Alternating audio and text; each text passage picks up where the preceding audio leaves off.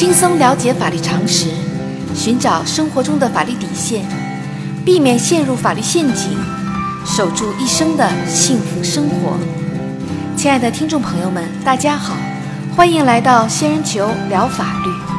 今天的话题是：离婚后签的离婚协议，复婚后还有效吗？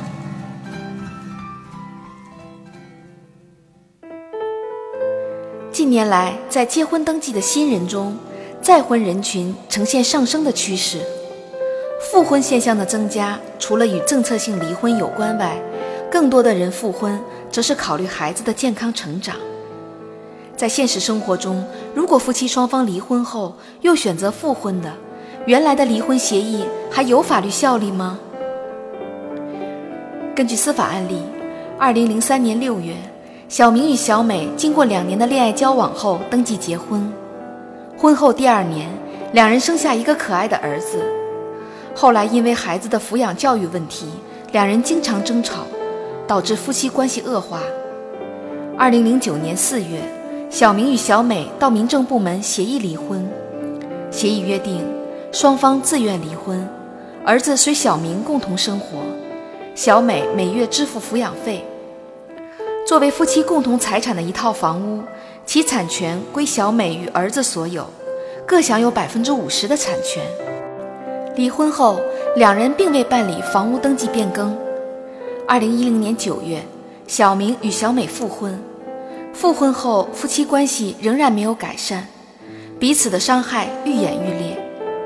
二零一五年六月，小明向法院起诉离婚。并要求重新分割离婚协议中约定的房屋产权。对于小明的诉讼请求，法院会支持吗？仙人球特别提示：对于小明的主张，法院不会支持。法律规定，夫妻双方离婚协议中关于财产分割的条款，对男女双方具有法律约束力。同时，夫妻一方所有的财产。不会因双方结婚而自动转化为夫妻共同财产。换句话说，如果一套原本属于夫妻共同财产的房子，协议离婚时归一方，那么在复婚时就是个人的婚前财产。此外，具有道德义务性质的赠与房产，即使没有办理过户登记，赠与人也不得撤销赠与行为。在本案例中。小明与小美第一次离婚协议中关于财产分割的约定，对双方具有法律效力，并不因为两人的复婚而自然失效。也就是说，根据离婚协议，小明已经将房屋中属于自己的份额赠与自己的儿子。离婚后，房屋属于小美与儿子的共同财产，两人的复婚在法律上等同于重新结婚。并不影响原先的离婚协议中关于财产分割的法律效力，更不会因为复婚而将双方的个人财产转化为夫妻共同财产。双方在离婚协议中约定，将房屋产权中属于小明的百分之五十赠与子女，是为了减少离婚给未成年子女带来的伤害而给予的补偿，属于负有道德义务性质的赠与行为。该赠与行为在双方第一次离婚时。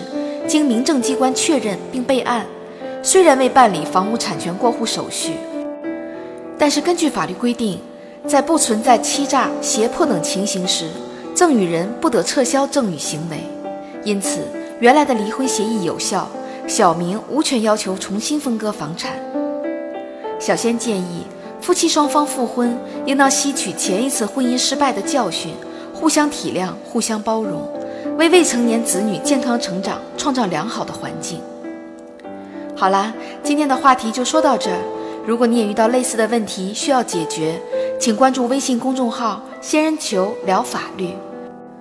如果你还有哪些法律疑惑，也可以加入 QQ 三三八三六九二六六七留言，小仙会选取有共性的话题做专题解答。欢迎明晚八点继续收听“仙人球聊法律”。